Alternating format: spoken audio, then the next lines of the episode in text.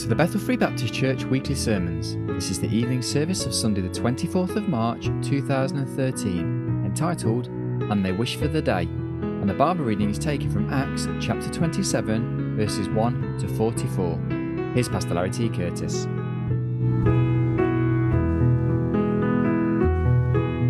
I'd like to be opening your Bibles this evening to the book of Acts, Acts chapter 27. Be taking our reading. A story that probably will be familiar to uh, to all of you from reading the scriptures, and uh, of course, uh, this is the point where that the Apostle Paul is being sent back to Rome as a uh, prisoner, and uh, uh, on their way, they they get into a tremendous storm on the sea there. And just just a couple of simple thoughts from this that I think that we can take and apply very practically in other parts of our lives. Uh, let's begin with just the uh, the reading uh, from uh, chapter 27. I'm going to read the entire chapter, uh, verses 1 through 44, and then we'll come back and, and look at a few things in there. Acts chapter 27, beginning in verse 1, if you want to stand to honor the reading of God's word. And when it was determined that we should sail into Italy, they delivered Paul and certain other prisoners unto one named Julius, a centurion of Augustus's band. And entering into a ship of Adramyttium, we launched, meaning to sail by the coast of Asia, one Aristarchus, a Macedonian of Thessalonica, being with us. And the next day we touched at Sidon, and Julius courteously entreated Paul and gave him liberty to go unto his friends to refresh himself. And when he had launched from thence, we sailed unto Cyprus because the winds were contrary. When we had sailed over the sea of Cilicia and Pamphylia, we came to Myra, a city of Lycia. And there the centurion found a ship of Alexandria sailing into Italy, and he put us therein. When we had sailed slowly many days and scarce were come over against uh, Cnidus, the wind not suffering us, we sailed under Crete over against Salmone. And hardly passing it, came into a place which is called the Fair Havens, nigh whereunto was the city of Lasea. Now, when much time was spent, and when sailing was now dangerous, because the fast was now already past. Paul admonished them and said unto them, Sirs, I perceive that this voyage will be with hurt and much damage, not only of the lading and ship, but also of our lives. Nevertheless, the centurion believed the master and the owner of the ship more than those things which were spoken by Paul. Because the haven was not commodious to winter in, the more part advised to depart thence also, if by any means they might attain to Phoenice, and there to winter, which is in haven of Crete, and lieth toward the southwest and northwest. When the south wind blew softly, supposing that they had obtained their purpose, loosing thence they sailed close by Crete. But not long after, there arose against it a tempestuous wind called Euroclydon. When the ship was caught and could not bear up into the wind, we let her drive. running under a certain island, which is called Clauda, we had much work to come by the boat. Which when they had taken up, they used helps undergirding the ship, fearing lest they should fall into the quicksands, strake sail, and so were driven. And we, being exceedingly tossed with a tempest, the next day they lightened the ship. And the third day we cast out with our own hands the tackling of the ship. And when neither sun nor stars in many days appeared, and no small tempest lay on us, all hope that we should be saved was then taken away. But after long abstinence, Paul stood forth in the midst of them and said, Sirs, ye should have hearkened unto me and not to have loosed from Crete and to have gained this harm and loss. Now I exhort you to be of good cheer, for there shall be no loss of any man's life among you, but of the ship. For there stood by me this night the angel of God, whose I am and whom I serve, saying, Fear not, Paul. Thou must be brought before Caesar, and lo, God hath given thee all them that sail with thee. Wherefore, sirs, be of good cheer. For I believe God that it shall be even as it was told me. Howbeit, we must be cast upon a certain island.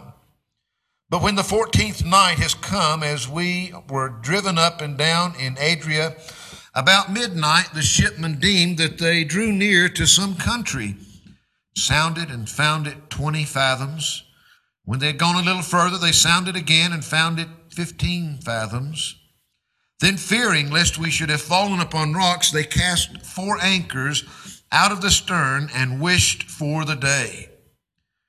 And as the shipmen were about to flee out of the ship, when they had let down the boat into the sea, under color, as though they would have cast anchors out of the foreship, Paul said to the centurion and to the soldiers, Except these abide in the ship, ye cannot be saved. Then the soldiers cut off the ropes of the boat and let her fall off. While the day was coming on, Paul besought them all to take meat, saying, This day is the fourteenth day that ye have tarried and continued fasting, having taken nothing. Wherefore I pray you to take some meat. For this is for your health. For there shall not an hair fall from the head of any of you.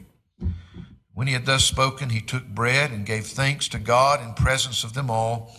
When he had broken it, he began to eat. Then were they all of good cheer. And they also took some meat.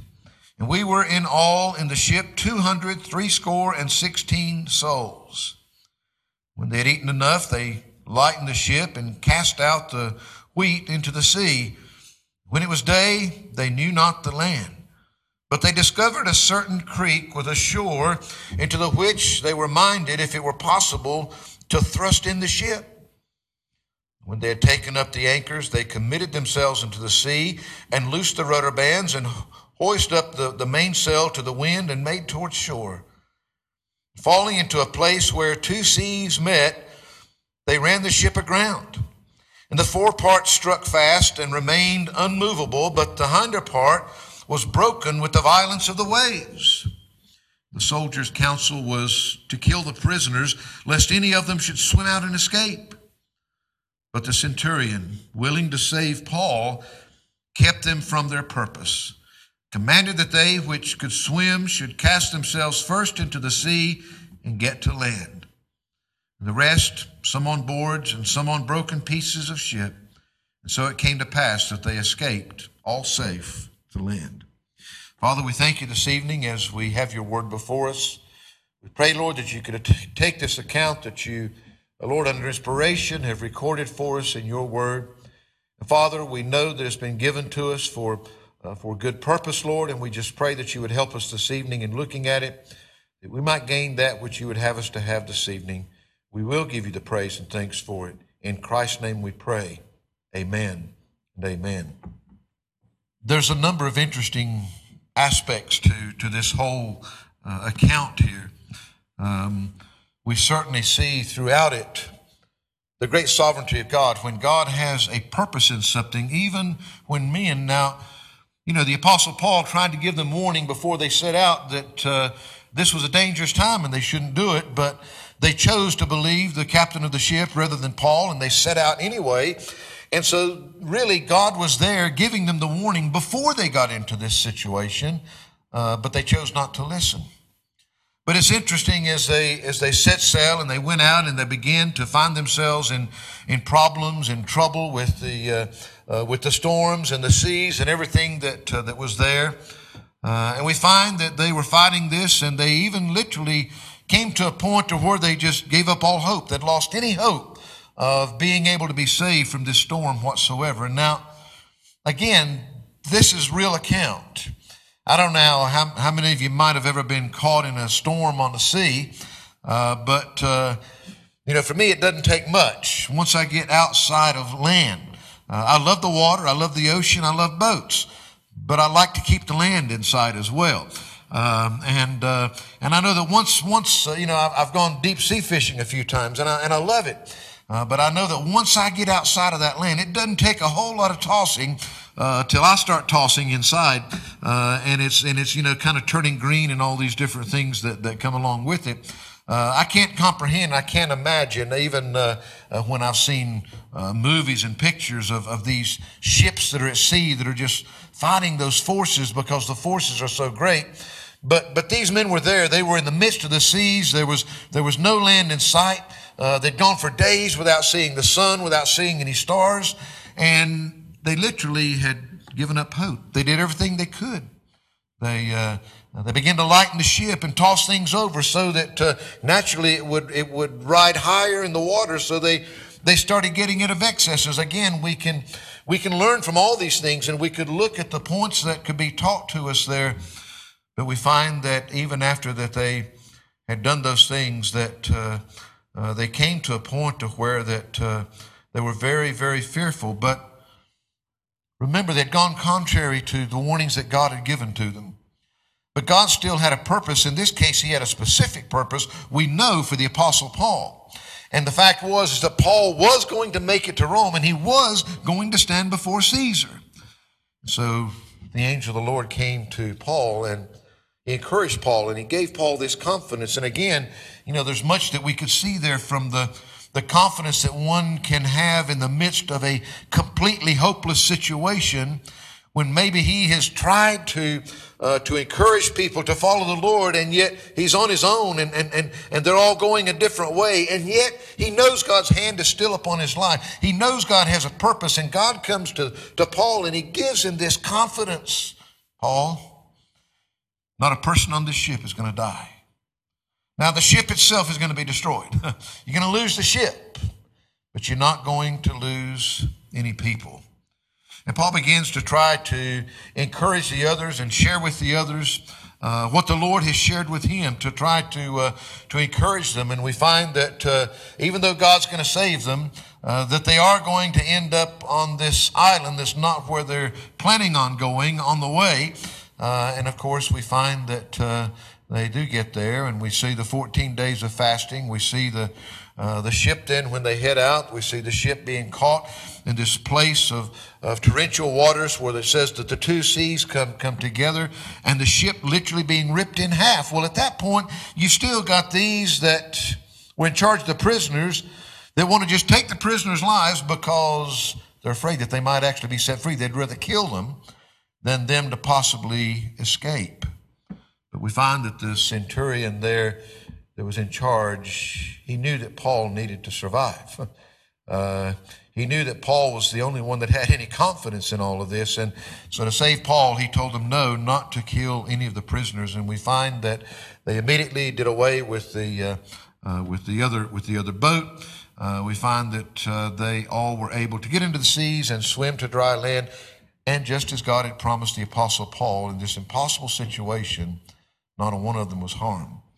Now, I want us to go back and, and, and just give you a few thoughts out of all of this. Wonderful story, so many things we could look at there. Uh, but notice back what it said there in verse 29. It says, Then fearing lest we should have fallen upon rocks, they cast four anchors out of the stern and wished for the day. Joseph Parker wrote these words. He said, There is a stopping place in all processes. The agriculturalist can only sow the grain, he cannot make it grow. He can only wish for the day. Who can accelerate the rotation of the earth? Some things cannot be hastened by man. Who can hasten the seasons? We long for the spring. We might especially do that today. We long for the spring, but we cannot quicken her steps. Thus, we come to stopping points. It's these stopping points, these points, this is where that basically in our account here in our text, we find that they had done everything that they could do. Now, Paul had a confidence in the promises of God. How could he be so sure that they were going to be safe, that none of them were going to die, because God had promised them that specifically. In our lives today, God has promised us so many promises specifically in his word that just as sure as he made that promise to Paul there that he was not only going to be saved but all those men were going to be saved. We can count on those even when we can't see the reality of it even when it seems there's no way in the world. If God promised it then we can count on it that's why I said when we were singing some of those hymns earlier about victory in Jesus and, and, and, and trusting in the Lord Jesus Christ that, that, you know, the simple truth is there comes these points, these points of commitment, if you would, when all you can do is trust Him. They are commitment points. They are stopping points. They're when you've gone as far as you can go and you've got nothing else to do except trust God.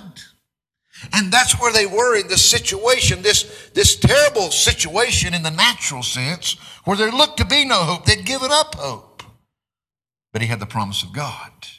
And it was that promise of God that gave him courage. And it was that promise of God that gave him the confidence to, to know that everything was going to be all right because God had said so. We come to many points like that in our lives.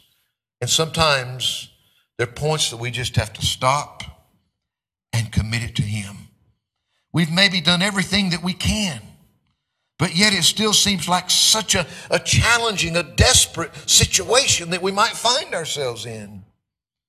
I want to give you three simple stopping points that all of us face. But what I want you to realize as we look at these three things and applying the same principle that we find here in the scripture, the confidence that Paul had, the courage that Paul had, it was found in the promise of God. He came to a point when all they could do was either trust that promise or nothing. They couldn't do anything else physically themselves. And I would say to you that there is this stopping point, this committing point, if you would, for each and every one of us as Christians in our salvation. You see, so many times, I, I would be the first to admit that our churches are filled with a lot of religious people today that have deceived them on, their own selves that they've got a dose of religion. They may be sincere and genuine in a lot of the things they do, but they've never been born again. But there's also a lot of Christians in churches that have been born again that goes through struggling that are never effective for the Lord, that are never really used of the Lord because of their own struggles they have in themselves, because of getting to this point where they just have to completely trust God with their salvation. Some of you know years of being raised in a Christian home and making profession of faith as a as as, as a as a 11 year old boy, coming to a point later in my life when that. Uh, uh, when that there came a point when I truly had to to make a choice and turn my life around after turning my back on God. But yet, there were years after that, even after call into the ministry, when there were times when I would really struggle with that thing because Sometimes I just didn't feel saved. I never had a desire not to be saved. I never had a desire to, to go away from God again. I had done that, and that was the last thing in the world that I ever wanted to go again. I did not want to go to that place again of being a child of God that had gone away from his father. But the simple truth is, is that there was a real battle, a storm that raged just as real as this one that Paul and these other prisoners and these guards found themselves here in this ship, but it was within me, this battle that was taking place.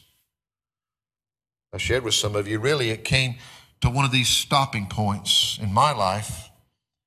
After preaching in a church in South Carolina one night, after seeing others be saved in that service, and me going back and, and here's the devil pouncing me with this thing of my own salvation. And there came a stopping point when I had to pull the car over beside the road. And you see, the simple truth is, is that when a person has repented of their sin, when a person has put their total, complete trust in the Lord Jesus Christ, in His finished work, as Him as their only Savior, as Him to be Lord of their life, there's nothing else we can do. It seems that to the natural man sometimes that we've got to do something else. There's something else that we, that we should be doing in this. Paul wrote in Philippians chapter 1 and verse 6, he said, being confident of this very thing, that he which hath begun a good work in you will perform it until the day of Jesus Christ. God doesn't do halfway work. God doesn't do something and start something and then give up on you partway through because you end up being a, a tougher case than he thought that you were going to be. That same Paul. Yeah, the same one that was in this storm here that we're reading about.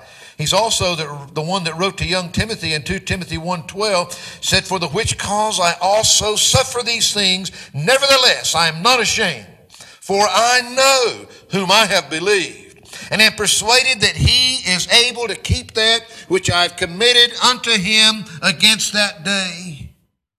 You see, it's the Lord is the one. He's promised. He's promised to finish that which he's begun. He's promised to keep us against that day. What day is he talking about here? I believe the blessed resurrection day that we'll be celebrating next Sunday. That day when either the trumpet sounds and the Lord comes to call us out of this place and meet him in the air, or that day when he raises us from that grave, just as Jesus Christ was risen one day. He's promised to finish his work and to keep us to that day. You see, the simple truth is beside the, that road that night, Brother Steve, I had to come to a stopping point to a point when I was willing to truly, genuinely commit it all to the Lord. You know, what I had to come to realize that evening beside that road was there was nothing else I could do.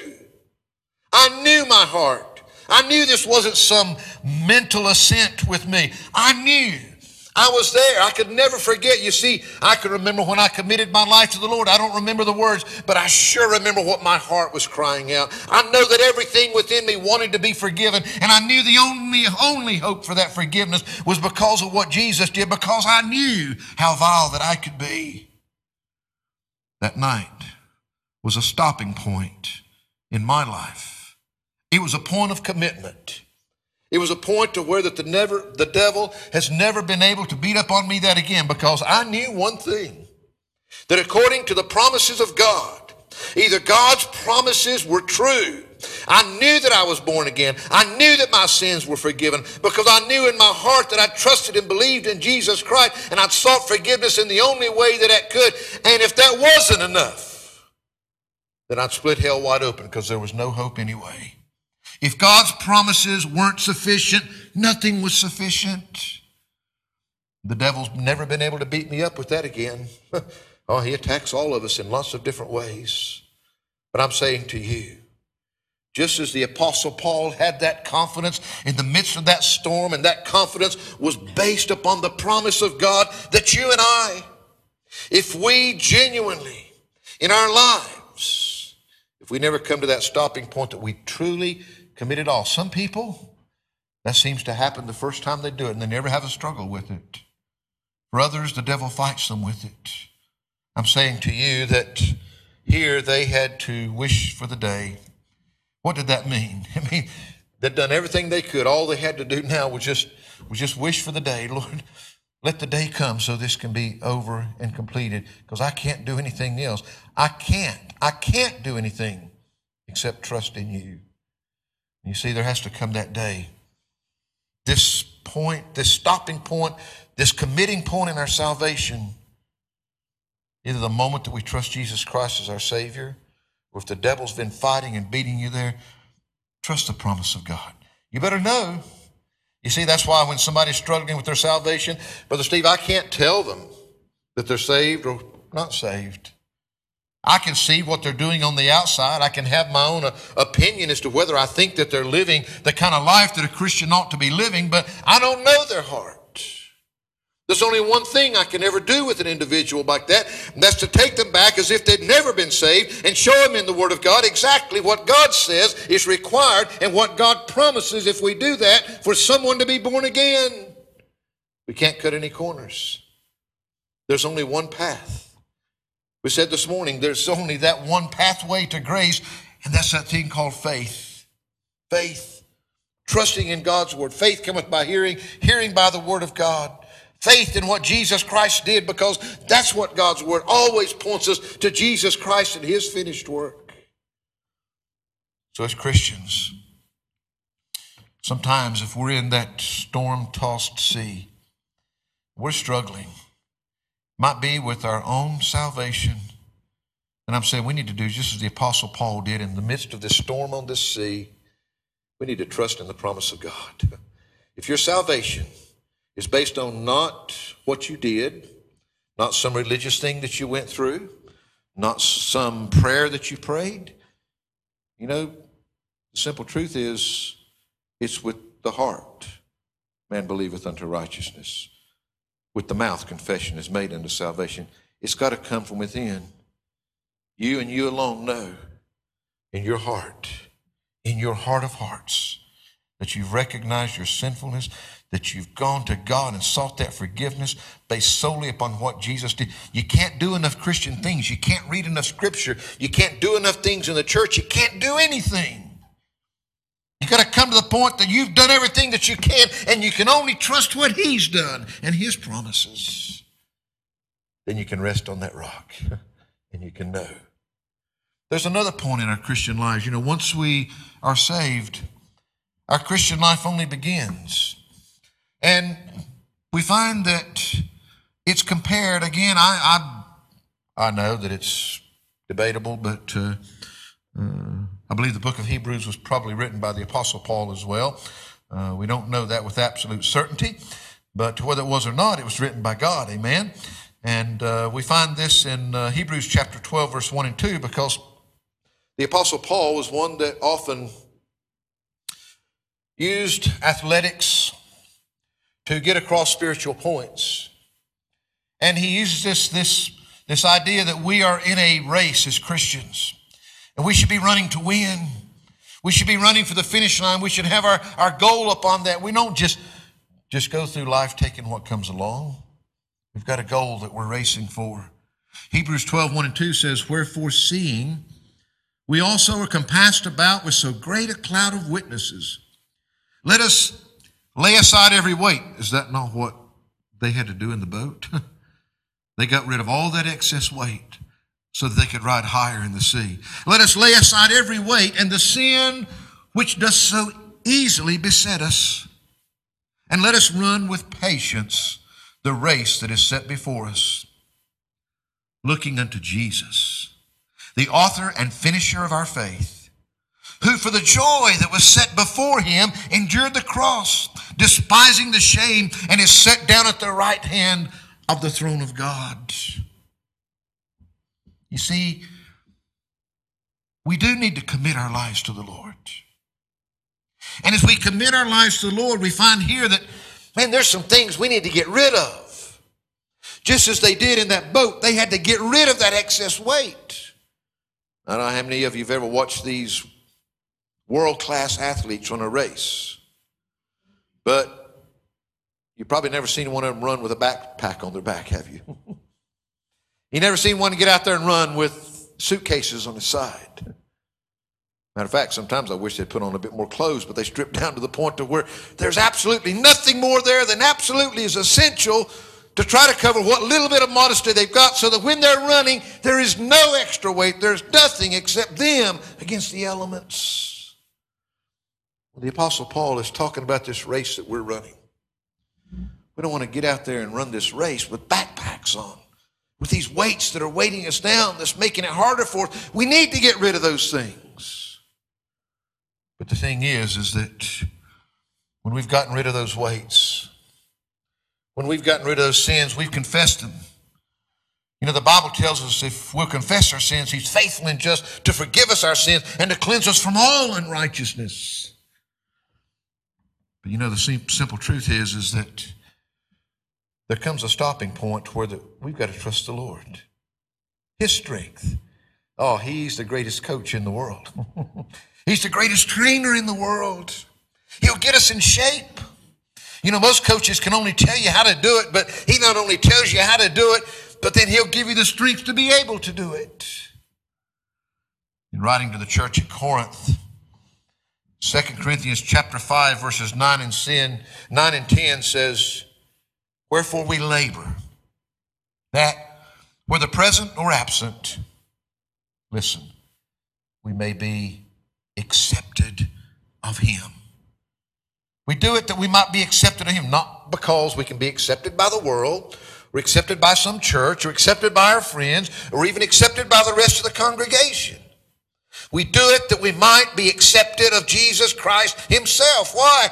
For we must all appear before the judgment seat of Christ, that everyone may receive the things done in his body according to that which he hath done, whether it be good or bad. You see, one of our main goals in everything that we do should be to please Him. I was talking to or about or about a situation earlier in the week. And you know, the, the, the simple truth is that many times as Christians, we can be guilty of just trying to get by, of just trying to do what's essential so that we don't feel too guilty, uh, so that we know that we're doing something. Whereas the Bible tells us that whatsoever you do, do it as unto the Lord. Whatever you're doing. I don't care whether it's going to school or whether it's working a job. I don't care whether it's, you know, anything that we're doing out there during the week and keeping up the homes or doing these things. Whatever we're doing, we should do it even when that, oh, that irritating boss, that one that never understands anything, the one that no matter how hard you work or what you do, they're always complaining, they're always, you know, wanting more. You do it as if he were the Lord Jesus Christ. You do it for the Lord. We owe our very best. Everything we do as Christians, nobody can expect more than your best. And when you've given your best, you have nothing to be ashamed of.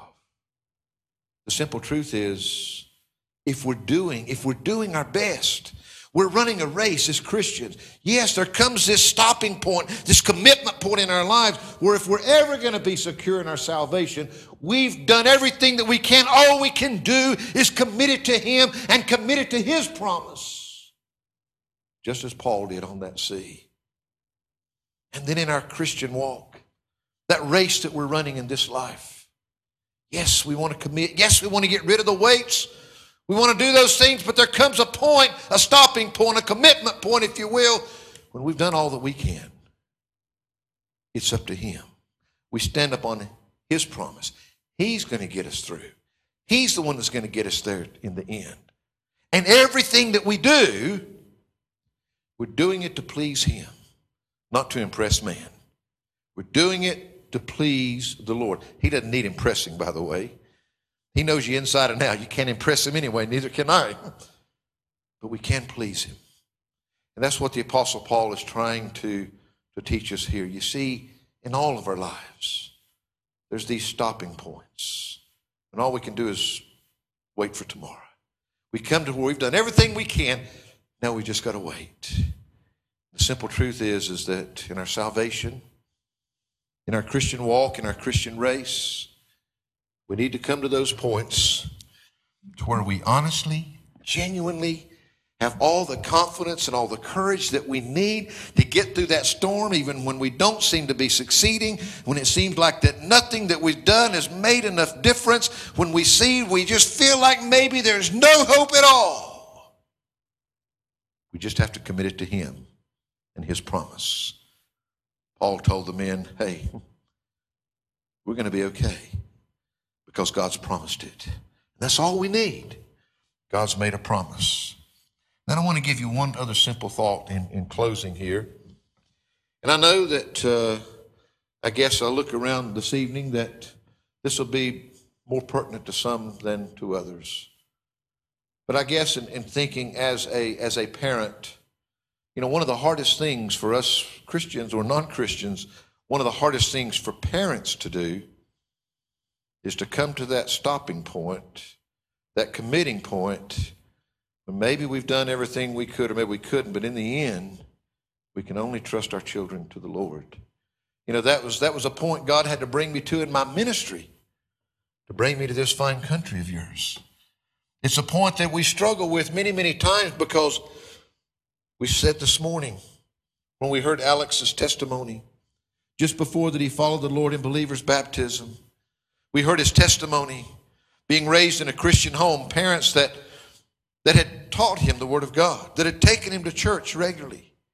Those things, even from a young age, they had an impression upon him that didn't guarantee that he would become a Christian one day. We find that there's that wonderful verse in Scripture that says in Proverbs 22 6, train up a child in the way he should go. When he is old, he will not depart from it. Now, this is pertinent to parents. But may I say here this evening, whether you have children of your own or not, this is a promise of God that says, train up a child in the way he should go, and when he is old, he'll not depart from it. May I say to you, as parents, that is a tremendous responsibility and it's a great promise. But to each of us, even with the children that God entrusts us with in the Sunday school, the children's church, and the Bible clubs, and all these things, sometimes they're not getting that training at home. They need to be given the Word of God right here, every opportunity that we have. We need to take that and we need to show them that we love them and we need to take the Word of God and try to get as much into them as we possibly can. No, we can't guarantee that they'll be Christians one day. But the truth is, when those truths of God's Word are put into them, they can never get away from that. Train up a child in the way he should go. And when he's old, he'll not depart from it. Those truths can't be taken away. He'll have to wrestle with them, or she. When those things come up in their lives, they have to make choices. If the truth of God's word has been put there in their lives, and those things can't be taken away, they will have to make their own choices. You know that there's no indication whatsoever in the Word of God that when we read the story of the prodigal son, we don't see anywhere in that story where that it was the father's fault, that the father had specifically done anything wrong. We find that certainly when we look back to the Garden of Eden and Adam and Eve were there in the garden, you know, the only two people that ever lived on the face of the earth that had a perfect father. Well, boy, most of us mess up royally. They had a perfect father. He never one time messed up. They're the only two people that ever lived on the face of the earth that lived in a perfect environment. We're just sitting around the dinner table today and we were talking with Shelley about the environments of a lot of those children that, that she works with day by day by day, the kind of environments they, that they live in and that they come from, and they just so desperately need somebody to care, so desperately need somebody to love them. Well, the simple truth is, is yes, we need to give them that love. But we need to show them a love that's beyond that, the love of Jesus Christ. You see, Adam and Eve chose to sin.